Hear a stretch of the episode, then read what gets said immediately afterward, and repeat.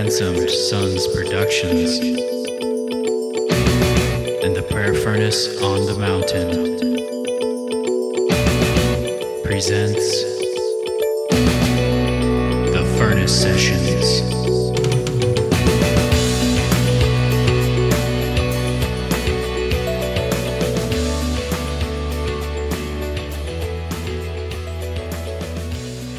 Welcome. This is Gail Marie with Daughters of Desperation coming to you live from the Prayer Furnace on the Mountain. Join me for the Furnace Sessions. We are talking about the door, the God who leads us in. And we're looking at Psalm 24 in the Bible and it reads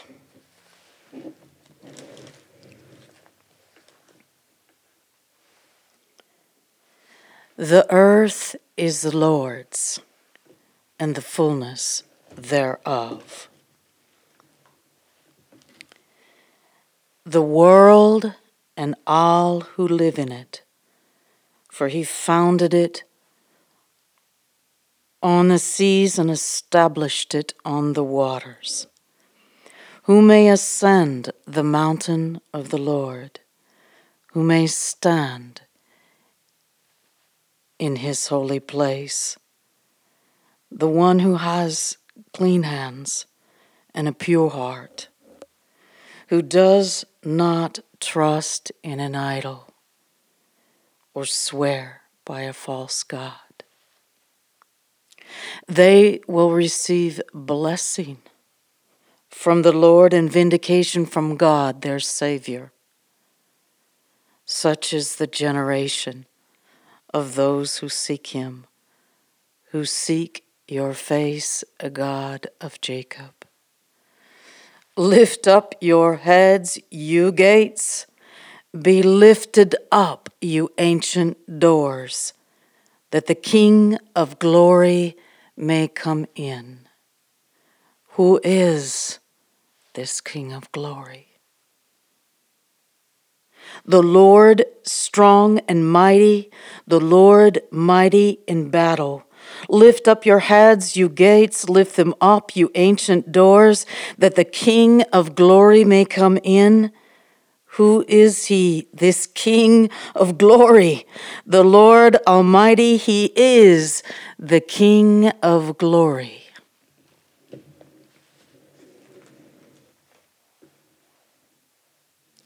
Psalm 24 is heralding the approach of the King of glory. The gates are being lifted up in this psalm. There is the heralding of the King and the approach of the King of glory. It is a jubilant reception of the victorious King of glory arriving into Jerusalem, which is the royal city of the kingdom of God. The gates of the city are lifting up and opening to the King of glory the sanctuary, the city. Lift up your heads, you gates. Lift them up, you ancient doors. The Lord strong and mighty, the Lord mighty in battle, has returned to his city in this song. The Lord Almighty is his name. He is the King of glory.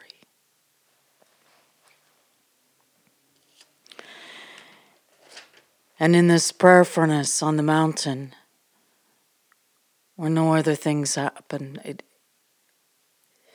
it is it is like a sanctuary. for the bended knee and the bowed heart to seek this King of glory.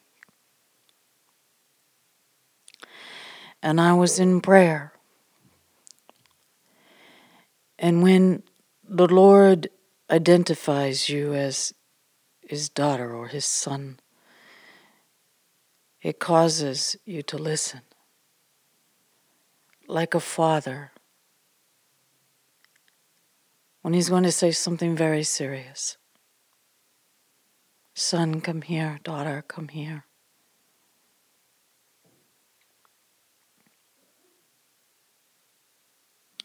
And he said to me,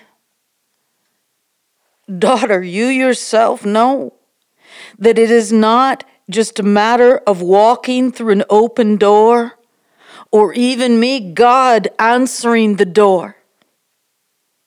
But it is one entering into the city, into my city, into my sanctuary of holiness and purity.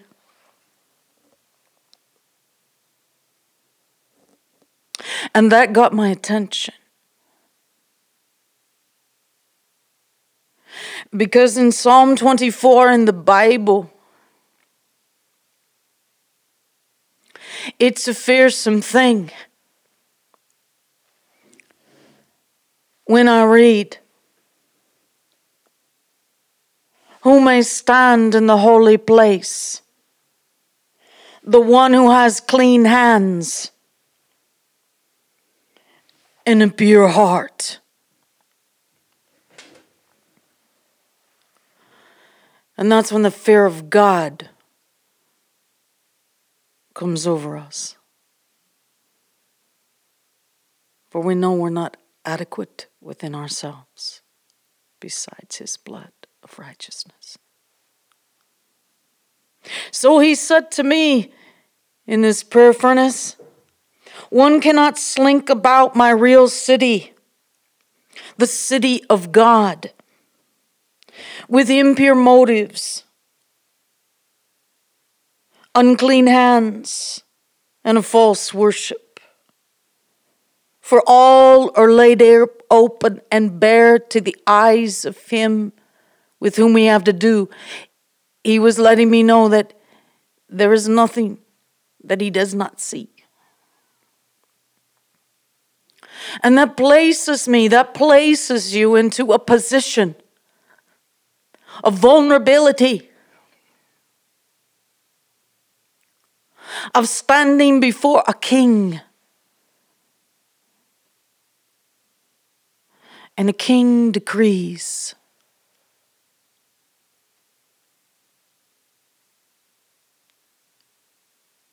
It's like the word of God that says, Blessing and curse are on the tip of thy tongue, and you shall eat the fruit thereof, saith the Lord. It's like being placed with life and death before you and having to make a decision. It's a vulnerable place to be. And he began to describe this outer kingdom outside of his true kingdom. And he used the word we slink about this outer kingdom.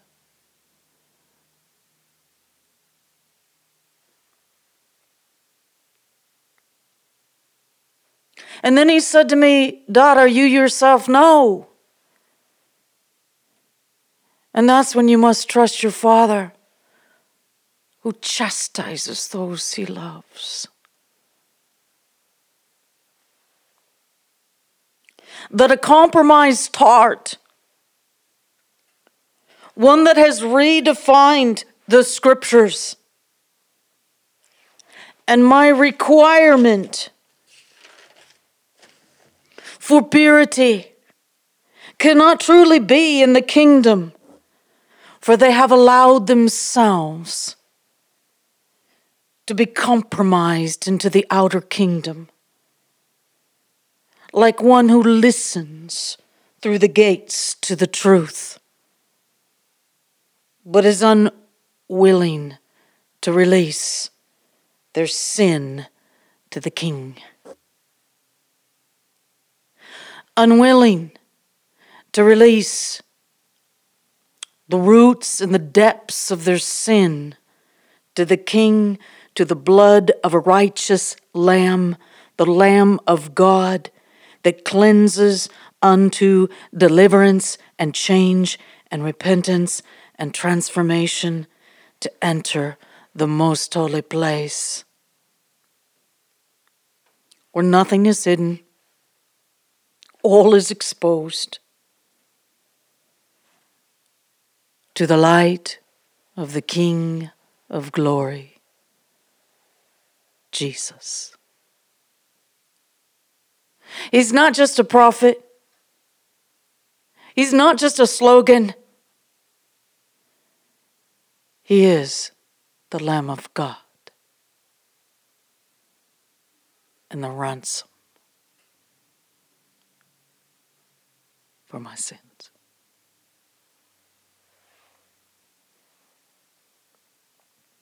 So God got my attention.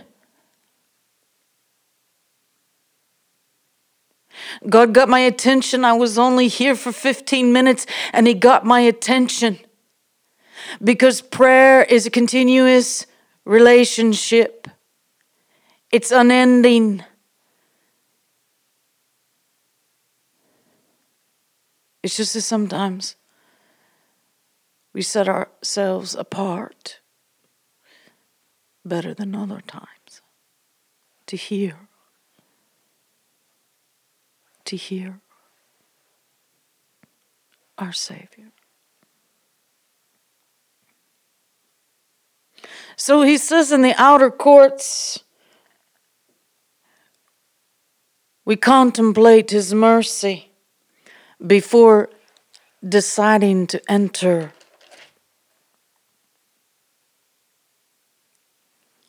For what can wash away my sin? Nothing but the blood of Jesus. What can weaken my hold onto my prefabricated truth?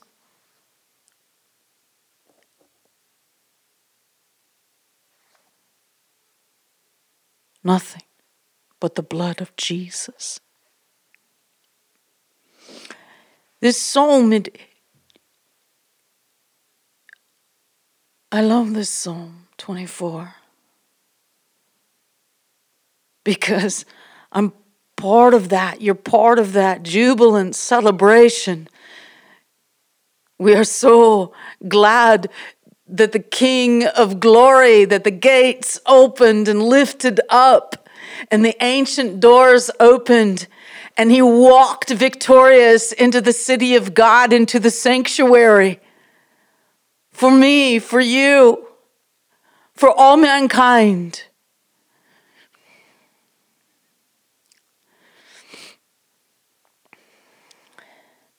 My Papa, my Abba, my Savior.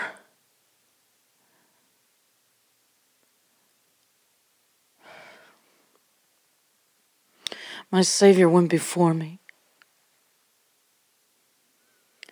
and then turns and says, Who is he? That has a clean heart and has not lifted up his hands. Himself to herself to an idol.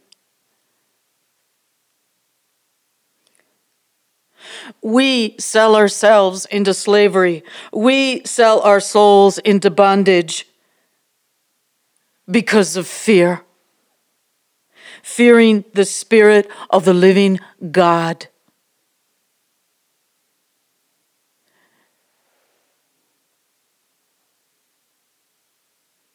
And compromise to embrace our fleshly desires. It's a weakness. It's called sin. Who has the power to let this go? It is a strong pull. But the king has gone before you, before me. It is his city, his sanctuary, his power in our weakness. This outer city is not the kingdom, it is a place of compromise. For the king has entered his holy city, his sanctuary And I believe that He turns to us and says, Take heart. I believe that because in Matthew 6 6, He says to close the door and pray to the Father who will hear you. In secret, He will hear you. In Matthew 7 7 of the New Testament of the Bible, he says, Seek and knock, and the door will be opened unto you. Who has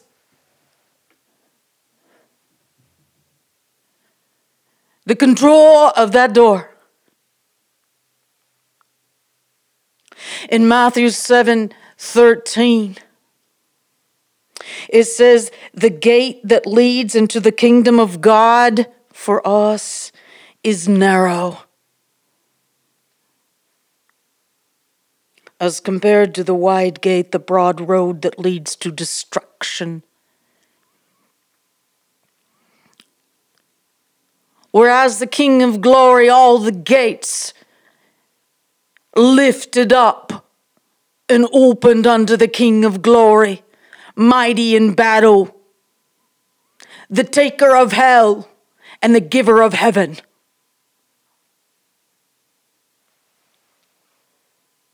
He has the keys of death and Hades. He took them on that cross when he was crucified. Jesus was crucified.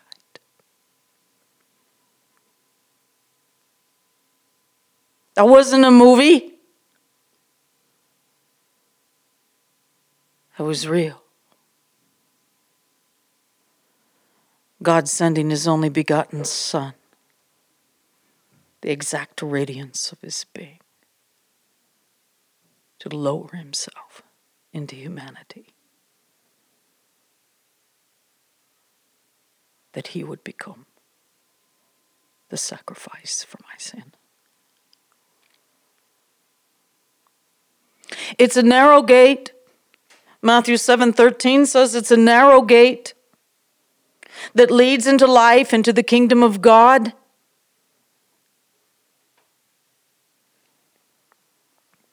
A narrow gate will not accommodate my baggage or our bondage, our groups of sins. A crowd cannot pass through with us.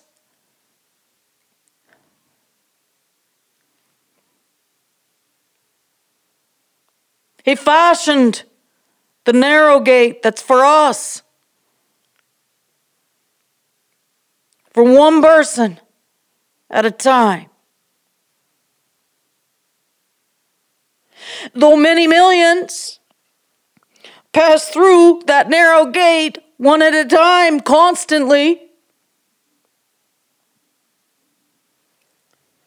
that leads into the kingdom of heaven. For the King of glory entered into his city, entered into his sanctuary, and is seated.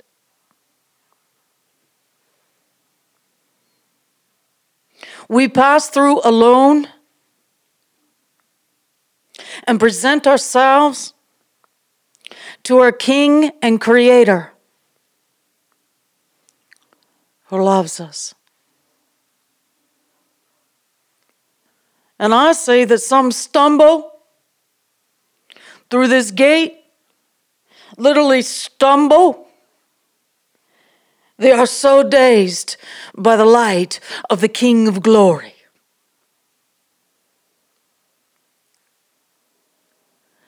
Like a blinding light.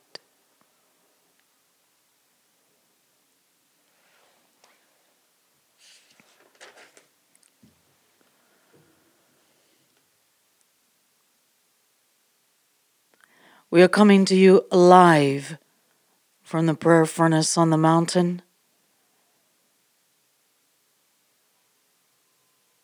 And we are praying for this city on a hill, for this glorious light of the King of Kings and the Lord of Lords.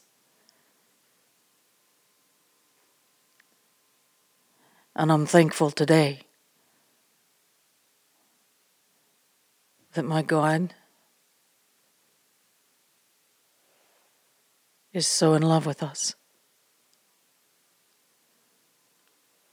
that when we tremble at the gate, He reaches out and He says, Let me help you.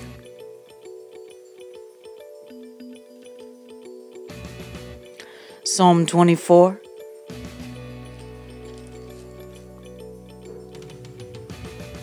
Heralding the approach of the King of Glory who went before us. This is Gail Marie, the Daughters of Desperation, coming to you live from the prayer furnace on the mountain.